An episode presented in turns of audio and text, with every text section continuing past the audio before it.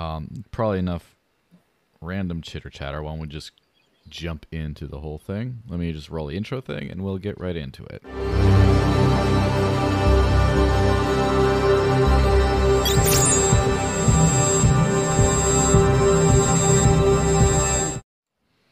So, hey everyone, happy Friday. Uh, hope you had a great week. Hope you're still having a great week. The weekend is still part of the week. You just don't work as much, usually. I do, but that's different. Um, I'm joined by the one and only that I know of, Eric Olson. How's it going, man? Well, Yeah. So, it's been a crazy week. Um, the crypto world is taking some interesting turns for sure. And of course, that's what we're here. We're all here to gossip about. Um, but first, obviously, um, I'd like to let everyone know to like, comment, share, subscribe. I'm going to say that in the middle of the thing. Do all the, the YouTuber things that people say.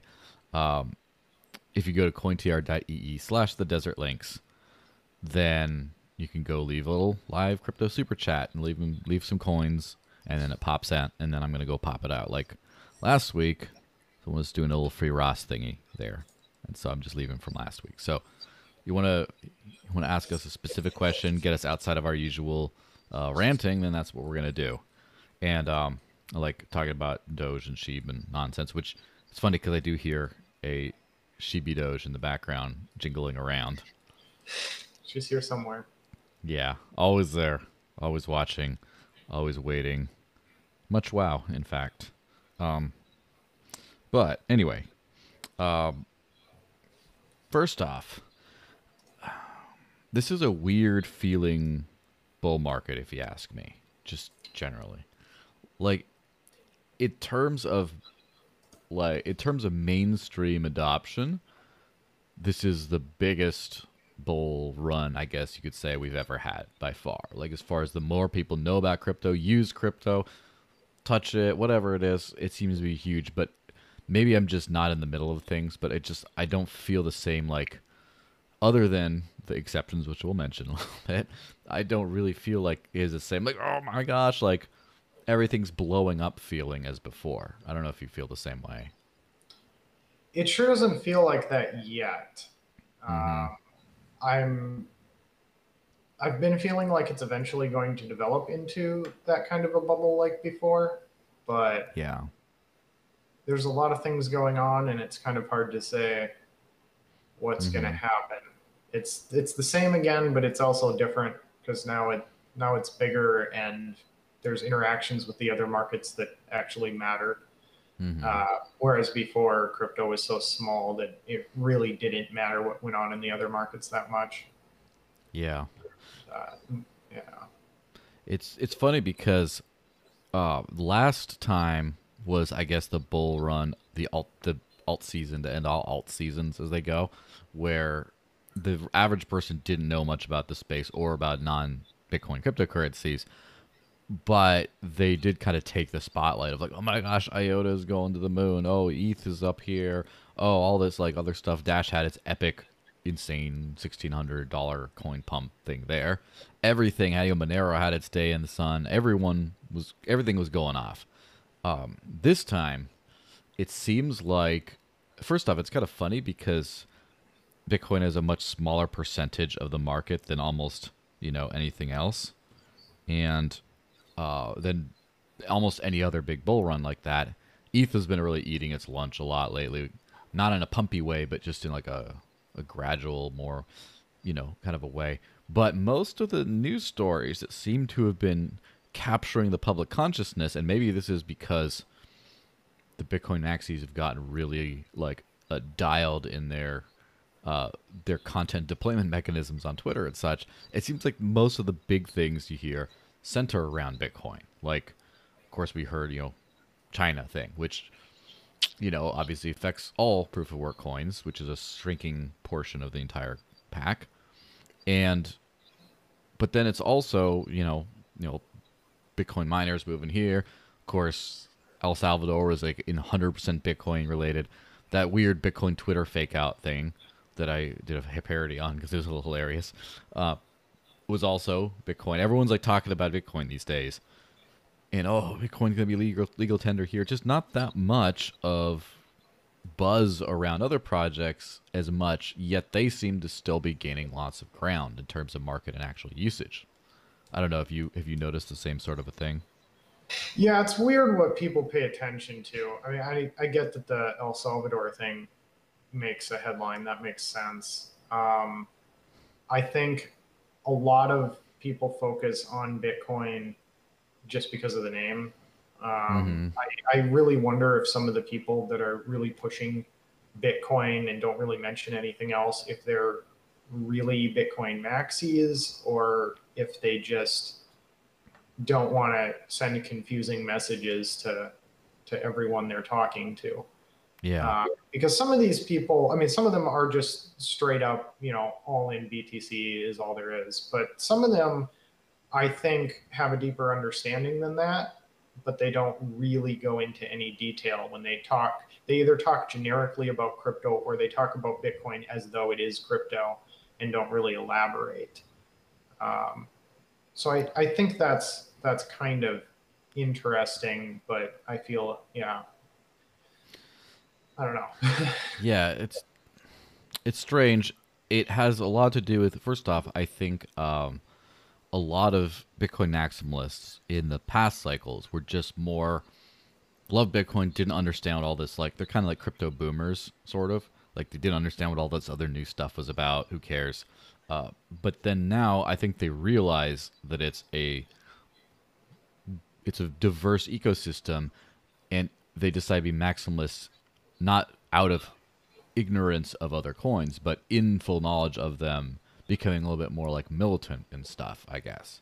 And this has also coincided uh, with Lightning Network actually being used by some people and having stuff that's built on there. And so now, I, because let me let me in this course we'll roll right in this first news story here.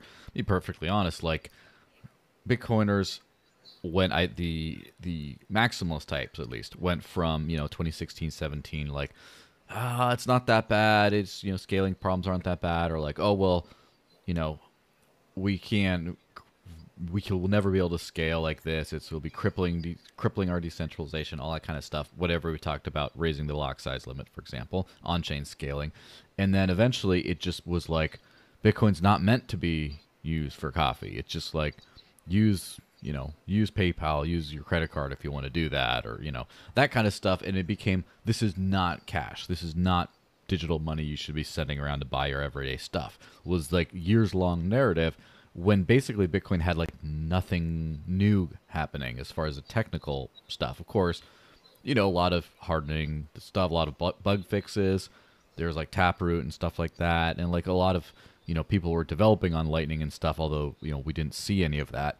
And now that there's like a user facing kind of product that lets people, everyone kind of use it, you know, although terms and conditions apply, of course, now all of a sudden the the same people's narrative is flipped 180. Oh, you see, look, it's so easy to use. It's so cheap, fraction of a cent. The stuff that they said, it, do- it doesn't matter that it's not. Now they're saying that it is because it, it feels a little like disingenuous, kind of like, um, like the Bitcoin maximalists were just sort of waiting for Lightning to be around so they could just, you know, all of a sudden flip the script.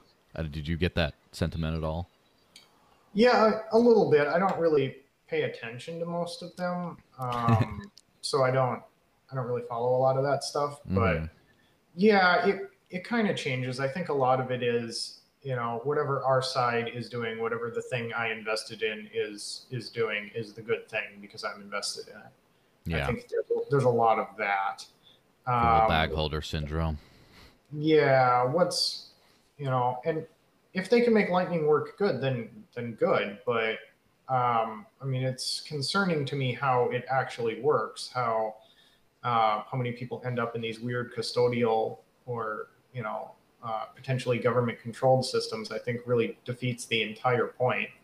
Mm-hmm. Um, and I, I, don't know how worried I should be about it. I, I imagine that regardless of which cryptos become you know dominant as currencies, that a large number of people will probably use custodial services anyway uh, yeah. unfortunately. And hopefully, the success of any crypto, whether it be you know Lightning or something else, does open the door to to use ones that actually allow people to hold their own keys and and have all their transactions on chain and and uh, benefit from the whole from the security of the network. Um, so I, I don't know. I have mixed feelings about it. Yeah. Well, that sort of rolls into the so the first story is um, Arcane Research predicts 700 million Lightning Network users by 2030, also known as like a couple years from now. So Arcane Research says that Lightning Network usage has been on a steep upward trajectory since late last year, but in September the growth went parabolic off the back of uh, El Salvador's Bitcoin adoption. And I'd really like to look into this stuff a little closer. Uh, as anyone knows, so uh, Lightning Net, like that many Lightning users by 2030. The only way that's happening is through a custodial solution. And yeah. this is why because in order to get on Lightning, you need to do a on-chain transaction. And so if you have Bitcoin that's off-chain, you need to send it, you know, it goes on chain and then it's off chain and there's a whole bunch of extra complexities past that, but that's the bare minimum. And so if you had either 700 million people with off chain with on chain Bitcoin, right, trying to move it off chain, that would take you know a couple hundred thousand transactions a day every single day until then. And that doesn't include people just trying to move from exchanges or not or that doesn't include people who already are on lightning like rebalancing a channel. Like every time they run out of liquidity on one thing and they got to rebalance it they got to do an on-chain transaction to fix that. So it's absolutely never going to happen like that. And that includes people who they only ever touch Lightning. Like if I'm I have no Bitcoin at all, let's just say, and you want to send me some, you want me to open up a wallet or whatever, a node, whatever it is, you have to then make an on-chain transaction to bridge it to me. So then you send me Lightning, you know, like like Lightning Bitcoin, but you still have to do basically every person has to represent at least one on-chain transaction, and that's absolutely not feasible at all. So what are they going to do?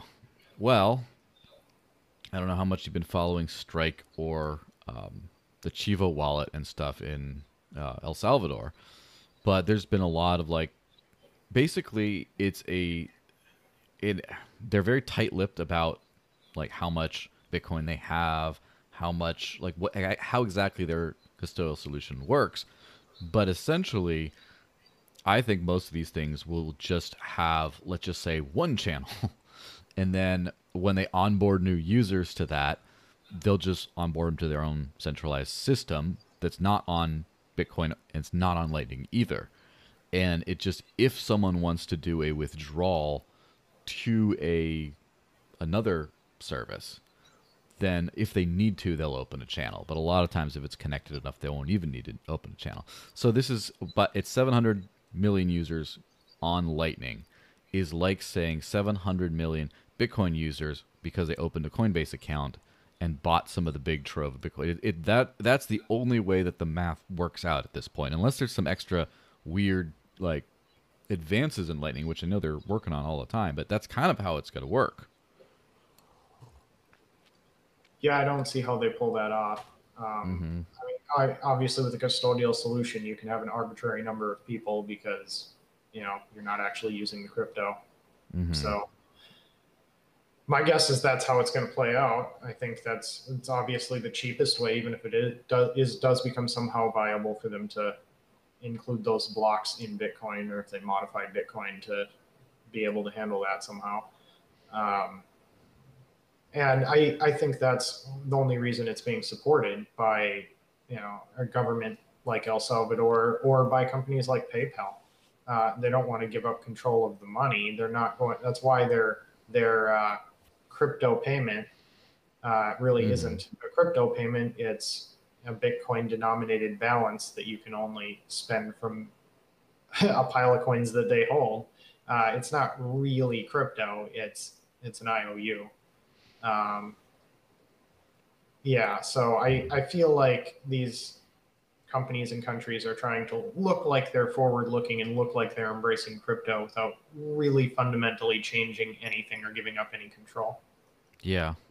Uh, That's the thing that's it's kind of strange is there seems to be like a I there seems to be a lot of dishonesty going on because like whenever you grow the Lightning Network and start using it more, it involves a, a kind of deceptive amount of on-chain transactions to really do right. You have to, so I'd have to open up a channel to someone else, and if I wanted to receive anything, they'd have to open up a channel to me or else send some through me and stuff, and that's just one. So that's like two transactions right there. And then every time I run out of capacity or I can't send to someone else, I'd have to do something else. So it's a lot of people just seem to think you just scale on lightning but no it's just that when you scale on lightning like for real right not with this fake nonsense we're talking about but when you scale on lightning for real it just means you need fewer on-chain transactions to do all the stuff you're doing but it's it's maybe let, like uh, let's just say you are a frequent payer or whatever like that you might have 10% the amount of on-chain transactions you otherwise might but that's still a lot, right? That's still a lot over time. More people getting on board, it's just not going to work. Now, I've noticed this happen a lot that they're doing a lot of, um, there's a lot of dishonest messaging in this kind of thing. Like, for example, uh, when Jack Mallers did the tweet, the, the Twitter announcement of like integrating with Strike, so now that everyone has peer to peer things, why would anyone use Western Union again? All this kind of stuff. And you can, if you integrate Twitter, if you integrate your into Twitter, you can tip someone on Twitter with a non-custodial Lightning wallet. On the user end, that's peer-to-peer, you know, decentralized non-custodial, whatever you want to call it. It's all is good stuff, I guess. On the other side, though, first off, Twitter will only allow certain people to enable their tips. So, for example, uh, they were they're only doing iPhone users, and Naomi Brockwell, who's been you know using um, uh, he has an has an iPhone, has been using it for years, and using Twitter for years could not get it enabled to receive tips. So it's like Twitter was, you know, in the way. So it's like, well, that's not that good. And then they only would allow someone to link their centralized custodial bank like Strike account on there. So, you know, that's kind of annoying. But the bigger thing was like the El Salvador thing because first off, the Chivo wallet is you know basically a bank. It's a centralized fiat kind of a thing that enables Bitcoin and can sometimes send out via on-chain or Lightning, but a lot of times there have been lost payments. And if you follow if you follow Mark Falzone on Twitter, uh, he's been to Venice, he's been to El Salvador. He's used this a lot. He's had a lot of failed payments where it just he pays the merchant and it just disappears. Like what happened to it, and they have to like deal with support. And that's not how Bitcoin works on chain because you can see it, right? There's a transaction ID, you can see it.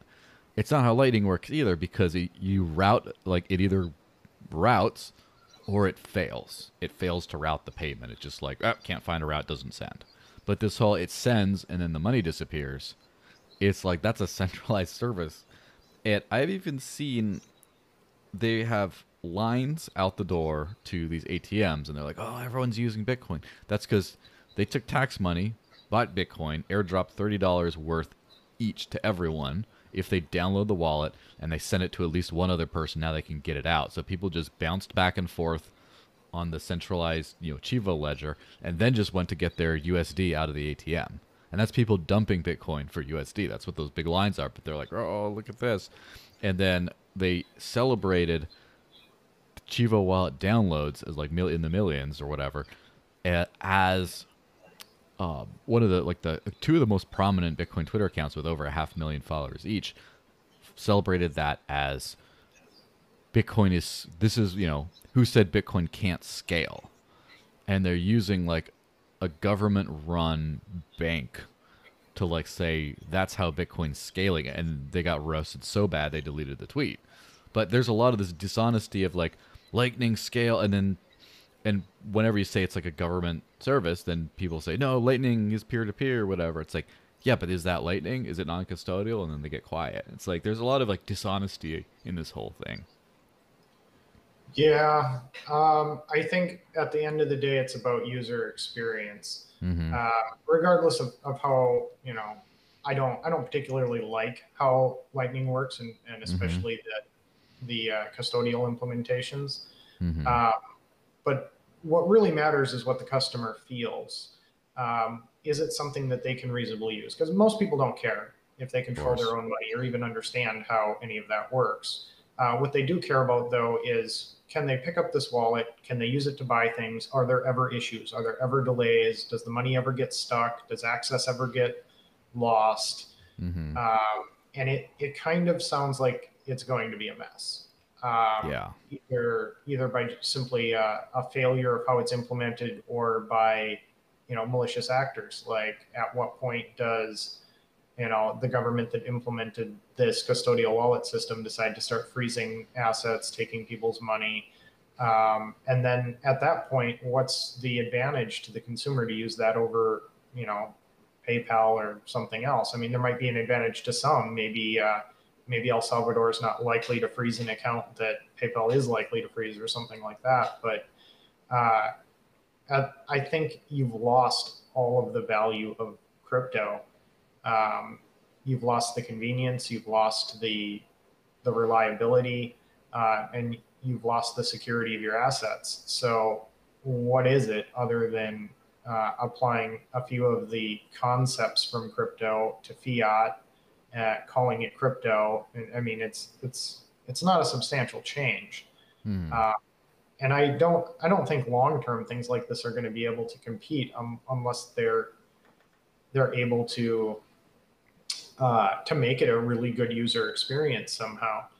You know, Mhm. uh, I I look at Lightning and it it's not interesting to me because I'm used to you know going out and you know spending some dash or using the, the dash direct app and i can go out to regular stores and and spend that without any problem or even uh, you know even some of the online checkouts that are a little bit more of a pain to use like bitpay where you have to you know select the wallet and give them some information and whatever that's still Mhm. relatively easy to use uh, there isn't really anywhere that i can use lightning that that, that is that easy and uh, the main argument I hear for Lightning is this network effect. Well, where is it? You know, where can I easily and quickly use Lightning without it being a pain in the butt? Um, Yeah, that's I don't see that. I think that's that last bit is key is like without being a pain in the butt. I mean, I made a few I made plenty of lightning transactions. I made a few purchases, like a Bitrefill purchase, and I bought some like online gift card thingy so I could like activate Trello Gold or something. And the only reason for that is because the amount I was paying was too small for them to enable Dash on their site for some reason. They're like, "Oh, a non-Bitcoin has to be at least fifty dollars." I was like, "I just want a twenty-five dollar one," so I had to use Lightning, and it worked pretty well in both those cases of payments.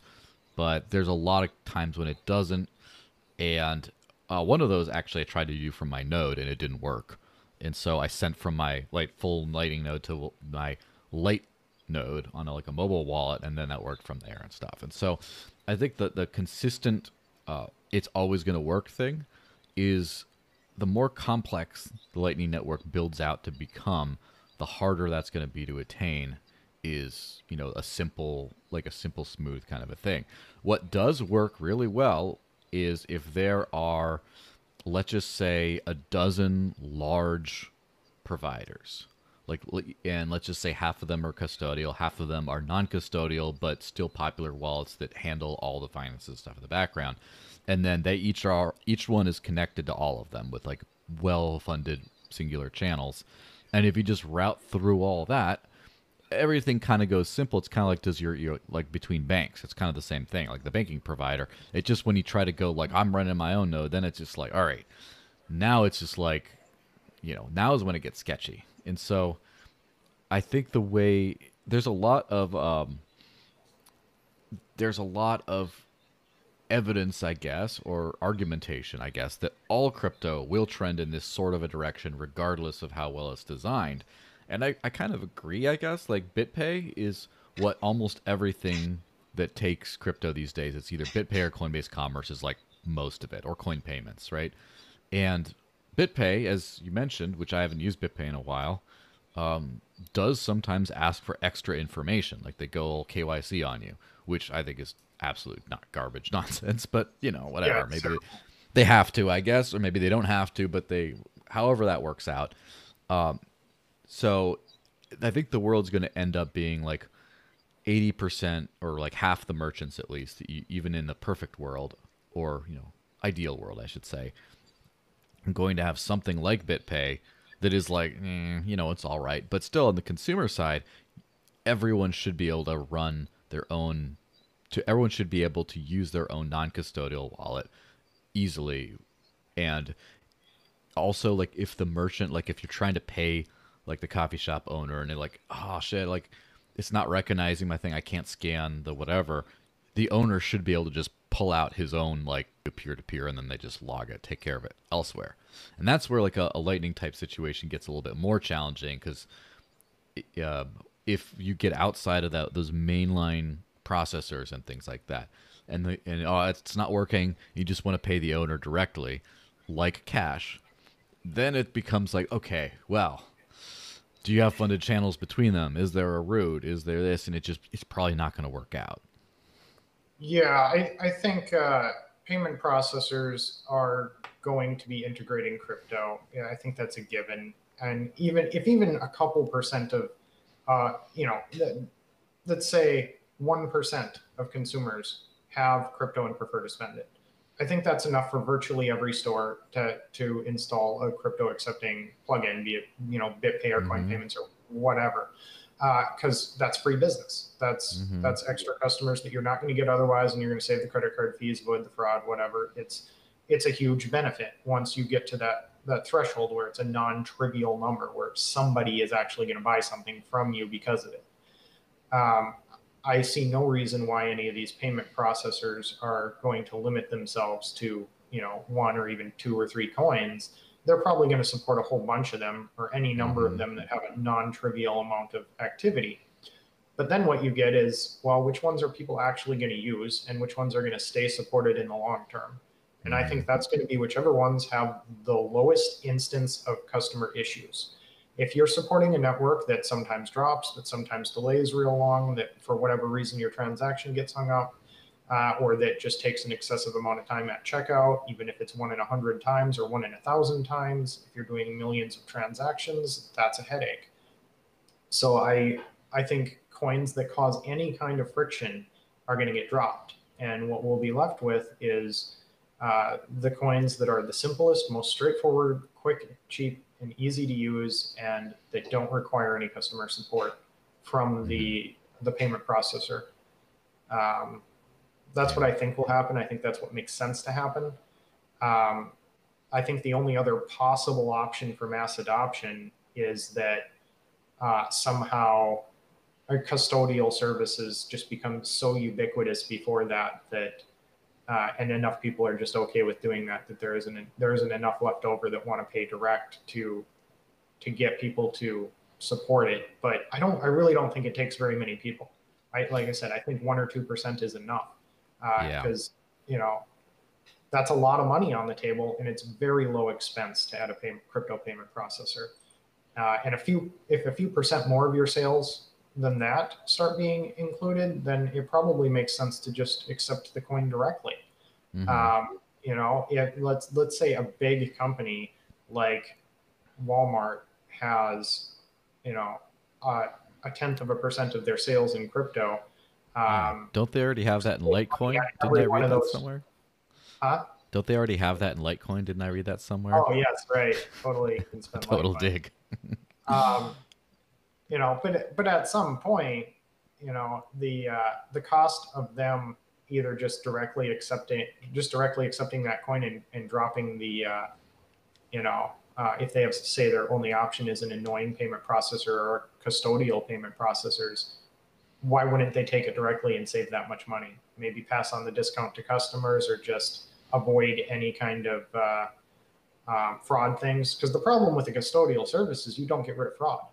Mm-hmm. Uh, a crypto transaction, if I walk into a store and pay somebody Dogecoin and they see a couple of confirmations, chances are that's that's going to be yeah. a, a good payment. They're not going to have to worry about that. Well, what if I have a BTC denominated PayPal account and I give you a payment and then I dispute the payment with PayPal or say somebody hacked my account and whatever, mm-hmm.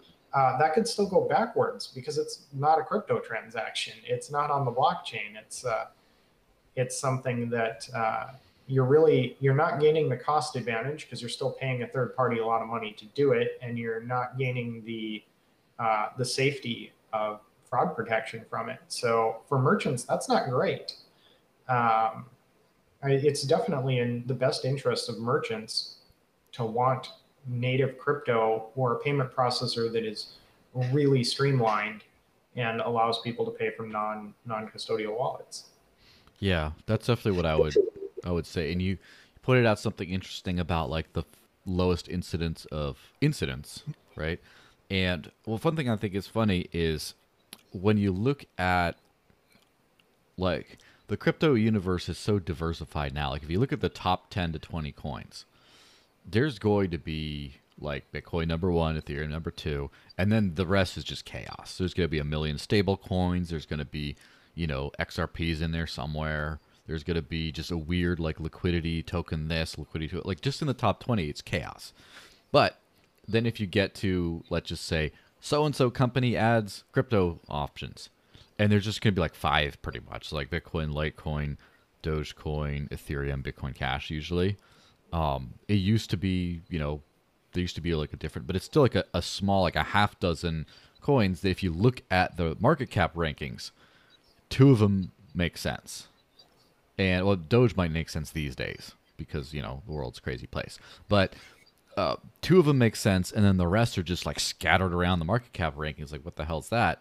And it's kind of, you know, because no one's going to be trying to buy something with Shiba token, right? No one's going to be using Tether to buy their coffee. Like, just it's not gonna, it's not gonna happen.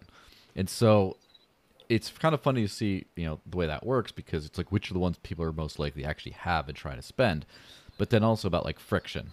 Like, of course, they have to have Bitcoin and Ethereum, but BitPay, as far as I know, has no plans on uh, introducing the Lightning Network. So it's just on-chain Bitcoin, which is going to be expensive and slow and just not going to work out.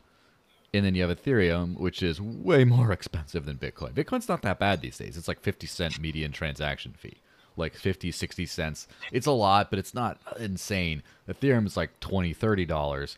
And it is over as you mentioned, like over time, unless everyone is trying to pay in Bitcoin and Ethereum, they're going to end up dropping those options. Yeah. Well, I, Bitcoin is mostly unusable for point of sale. Mm-hmm. Uh, occasionally, it might be cheap and fast, but you don't know when or where. And even if you look online and you calculate what fee you should include, and you include the fee that's supposed to get you into the next block, uh, you could still end up waiting many hours because the math can't actually predict how many people are going to try to get into that block or what they're going to pay. Uh, it's kind of insane. So I, I, don't see, unless they radically change Bitcoin, I don't see how it could possibly be a viable currency for retail. Ethereum, I, I don't know uh, if they can possibly scale well enough to make it mm-hmm. reasonable to buy cups of coffee with Ethereum. I I don't think that's likely, uh, and probably not anytime soon if they do. So I mean, really, I see Bitcoin Cash, Dash, Dogecoin are the only ones that yeah. I ever buy anything with. They're cheap, they're fast. Um, Dogecoin you know, can be cheap, I guess. Do you still pay those insane fees, like the one Doge uh, fee? Did they change it from? It used to be uh, one Doge, but I think they turned it.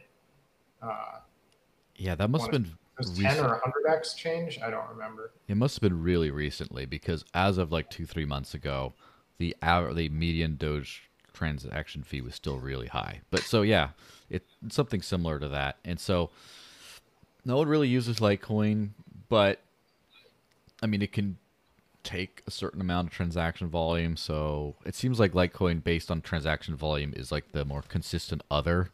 Um, Bitcoin Cash, you know, it's another good default.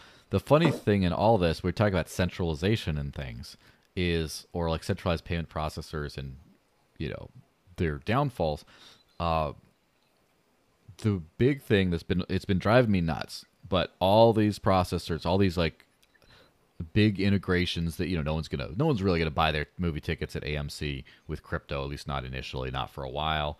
No one's really gonna use on like was it the I forget the other payment processor. No one's really to do that a lot, but it still bums me out when I see that they include, exclude Dash off this, and that's purely because BitPay doesn't support it, and Coinbase Commerce does not support it either. And the reason for both of those, although you know there's a lot of speculation here, is that they want a uniform payment experience everywhere. And there's one of the 50 U.S. states jurisdictions that does not support, that does not, I guess, have Dash legal, which is New York. And the reason for that is because somewhere they thought, oh, it's a privacy coin. No, we don't like it. And they won't take a second look at that. And Coinbase is a BitLicensed, you know, outfit and they support Dash, but they won't on Commerce because they just want they want it to be smooth across the board. Every state supports every coin, kind of thing. And so New York would have to change its mind, and that, they'd either have to radically change the way they regulate stuff, which I doubt it, or they'd have to have enough BitLicensed customers cause a commotion, say you got to take a second look at Dash, it's not that bad, and then get that fixed. And so that would have something to do with, let's just say, maybe getting on Gemini and then getting Gemini, like the Winklevoss twins, to get to talk to New York regulators and say add Dash. But why the hell would they do that? So because of this one weird little unique situation, now you know arguably the most usable like cryptocurrency for payments is being left off completely, and yeah, it's it's very strange. Yeah, it's pretty insane. Um, I think Coinbase doesn't seem to be taking their payment processing business all that seriously. It, I don't see a lot of effort or focus from them. I think they've figured out that they can make a lot more money by having people trade uh, worthless tokens like Sheeb that don't even pretend to be useful for anything. Uh, yeah, I, I, guess being a casino is more profitable than uh, than promoting actual crypto usage. So I just they've kind of uh, I, I kind of feel like it might be a mistake in the long term though because they're allowing BitPay to uh, corner the market, the largest provider, uh, when they're in a position to to really uh, take that spot. And uh, I don't mm-hmm. know. I guess we'll see. Um, it is a little bit surprising that BitPay hasn't paid attention, but it hasn't been paid attention.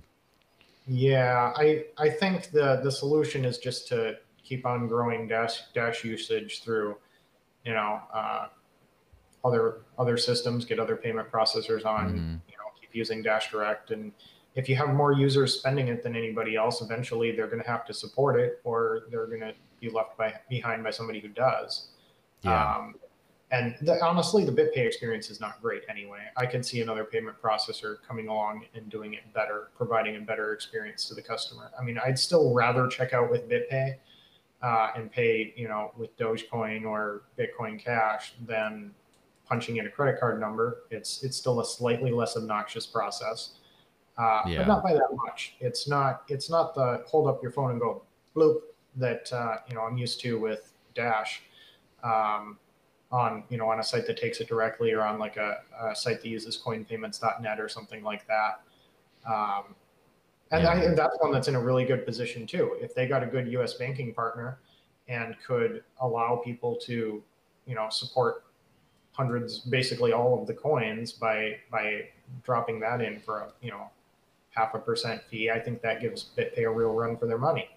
Um, yeah, that's one of those eh, most interesting and exciting things about the space now is to have a free market mind to things, because obviously prices or you know the valuation of things are set by demand, you know, divided by the uh, supply, and so for example, if the if everyone wants something and you're the only one providing it, you get it, right? You you win. and if well like so BitPay is winning big because they're the ones that are just like the easy to integrate, I guess, payment processor that takes the main coins and is like licensed all over the place and like okay, whatever. They kind of win.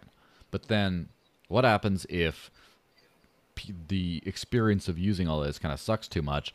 Then it's like, oh, if you use this other coin, it works better someone else can step in the market and completely eat BitPay's lunch, for example.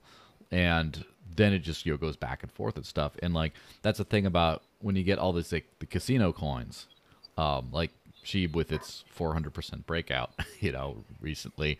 uh, you get the casino coins, and of course everyone loves that stuff. But then what happens when like Elon stops tweeting?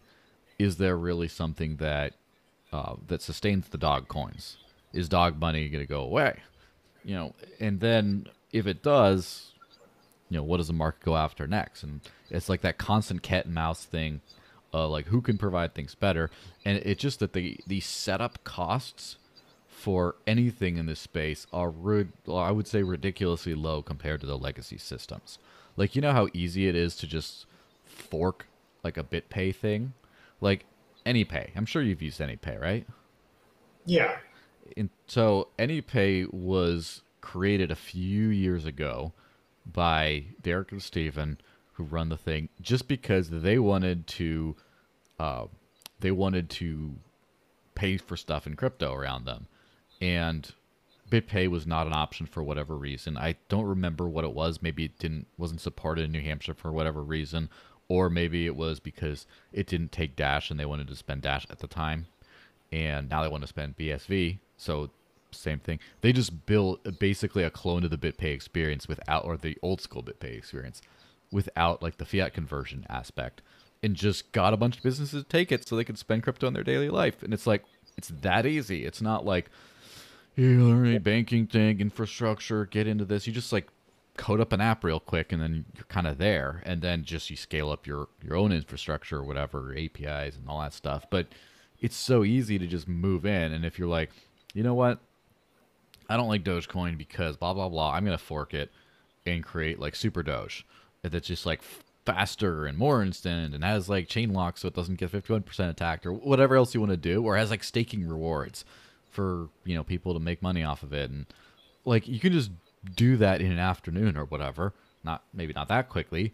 But then if people just jump on that then all of a sudden you go to the moon. And like i don't know who the hell made sheeb but it's doing gangbusters right now. And i don't think a whole lot of thought and engineering went into creating this token you know?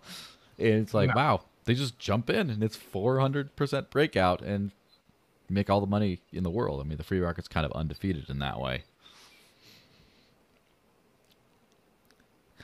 Well, yeah. there's not much you I, can say about that other than yeah. I don't I don't know how relevant it is to to usage. I mean, I mm-hmm. there's always going to be the, these trends that pop up and um, you know die back down. I don't I don't think there's a lot of incentive for payment processors to support you know uh, whatever random. Uh, um, you know, casino token, whatever you want to call them, are yeah. you know, uh, especially with the price volatility too. If they're if they're popping up and down ridiculously fast, it's going to be that much more costly for them to uh, to manage the payments coming through. And uh, you know, I maybe some you know Dogecoin's kind of established itself as a pretty big coin and has a good amount of volume and somehow has held fairly high up in, in price. So, you know, it, I think it makes sense to support that. I think there's enough people around using it, uh, but I don't, I don't see really a lot of value in, in adding every random thing that people gamble on or have, mm. uh, you know, there, there's a point of diminishing returns, including coins. I'm kind of surprised coinpayments.net does like what 200 coins or something. Yeah. I think there's maybe some limits on some of them as to how much you can actually spend in one go, but um, yeah, I mean it's it's a uh, it's definitely a diverse ecosystem as far as you know stuff going on, but ultimately, like the one coin, no, the half dozen coins, long term. I think that you know BitPay is like half dozen is going to grow to a dozen. I don't think I don't think necessarily BitPay specifically, but whatever competitors start like the payment coin field is going to probably swell to a dozen. And then it's just just me. I have no data behind this. I'm just talking. Uh, it's like probably going to swell to a dozen over the next few years, and in ten years it'll probably be back down to a, a different half dozen. So, because like if you think about it, like you know how many payment options do uh, most legacy payment providers accept.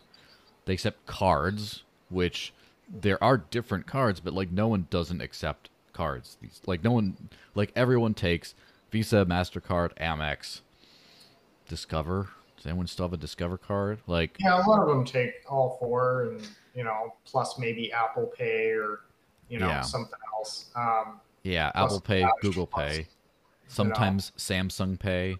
Sometimes there's uh, other ones, diners, clubs, like, but like for the most part, it's like six. It's like down to like a half dozen options, and uh, like no one, none of these are. Sometimes you swell again, but then it, I think it'll go back down. So, you know, you're gonna have like a dozen while they're figuring out what works, and then you know going back down to. I, I don't see any reason why there couldn't be, you know, half a dozen major coins that survive to to maturity where, you know, we live in a world where essentially every merchant takes almost all of them, most Mm-hmm. almost all of the time. Um, it's I mean, given the the relatively trivial cost of, of adding more coins, Mhm. you know, I, I, I think it's just a question of how many of those coins can retain a large enough user base for merchants to want them all, and uh, and have not you know not too many problems with transactions that deter processors or merchants from dealing with them. yeah. Uh, there's probably room for quite a few. I don't know if there will be quite a few. I don't see a lot of contenders right now. I, I see Dash taking it seriously.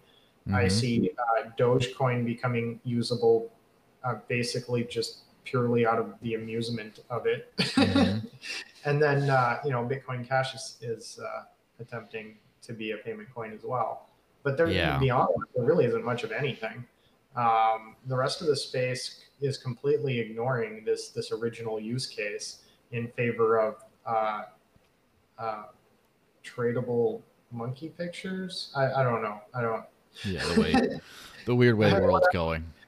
I mean, you know, and I don't know what the next trend is going to be, but I'd be kind of surprised if it cycled back to payment coins. So, you know, I yeah. I don't know how many real contenders there are.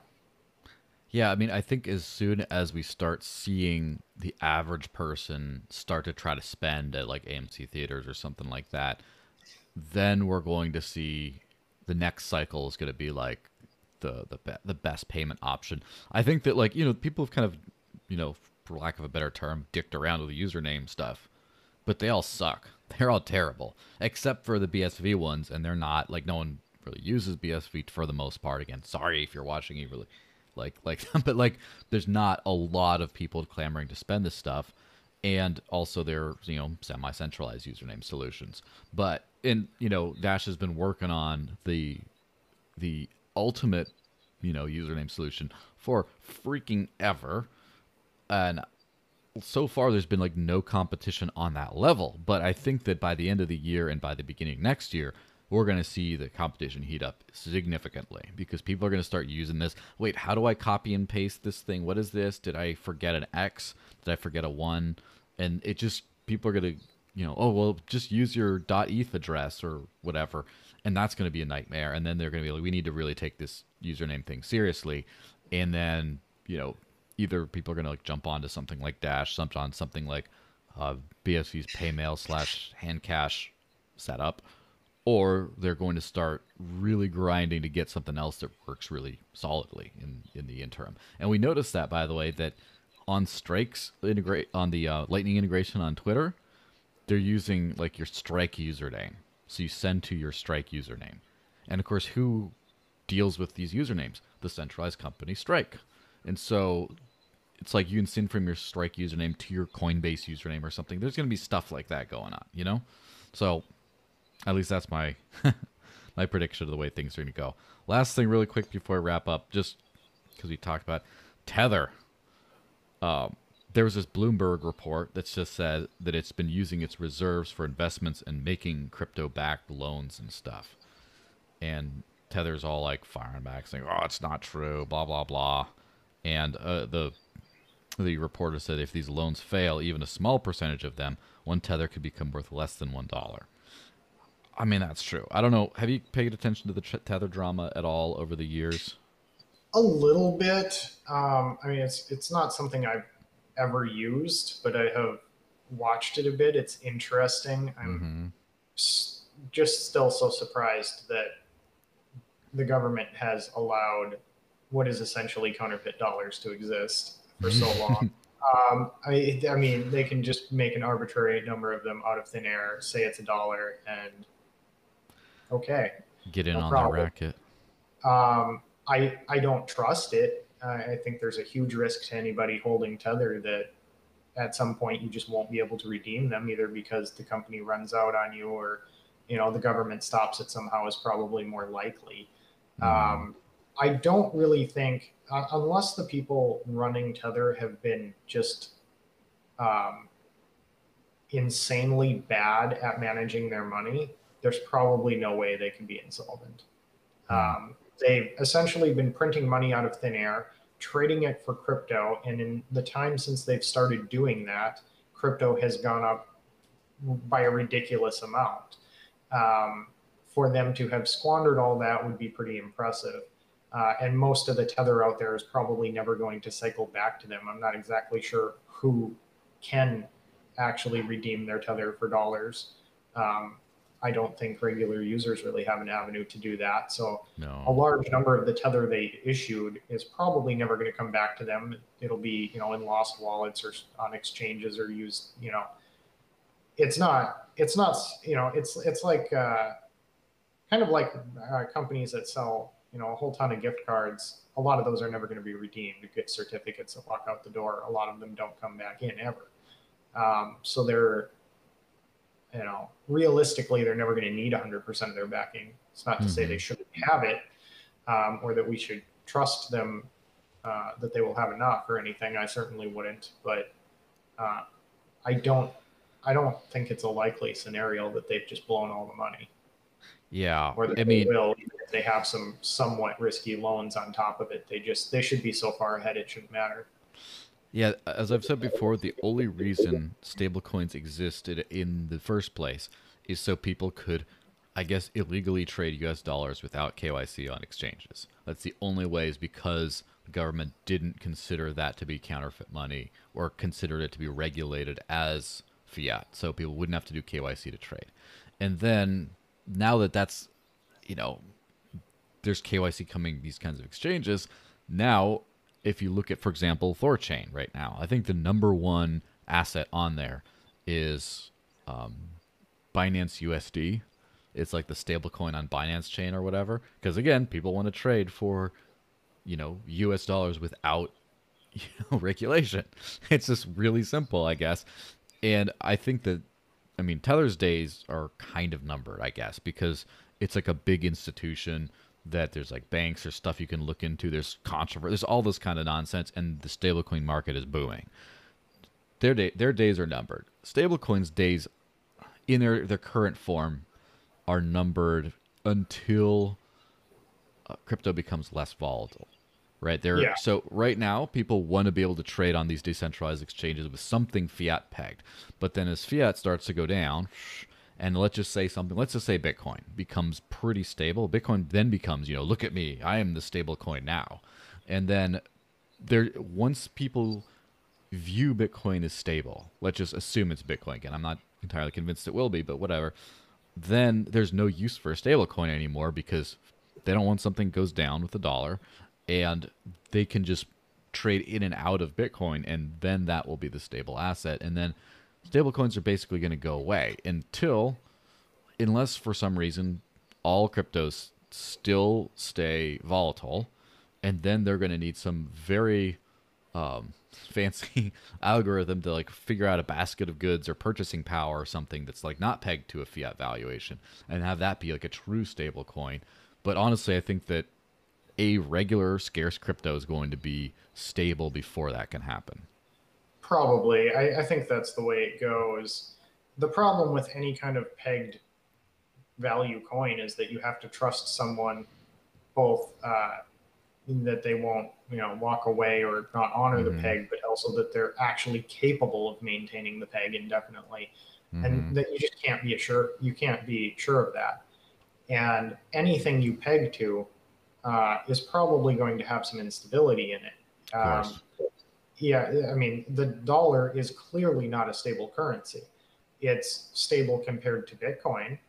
Um, but I, I think as cryptos grow, the gap between the most stable cryptos and uh, the most stable fiat, I, I think that gap closes a lot. And at some point, it's no longer worth it uh, to mess with the fiat, especially if you can, if it allows you to break away from a centralized exchange that charges a higher fee. I mean, Thorchain is amazing. The Yeah. uh, the way that I you can just uh, drop in one coin, drop out another.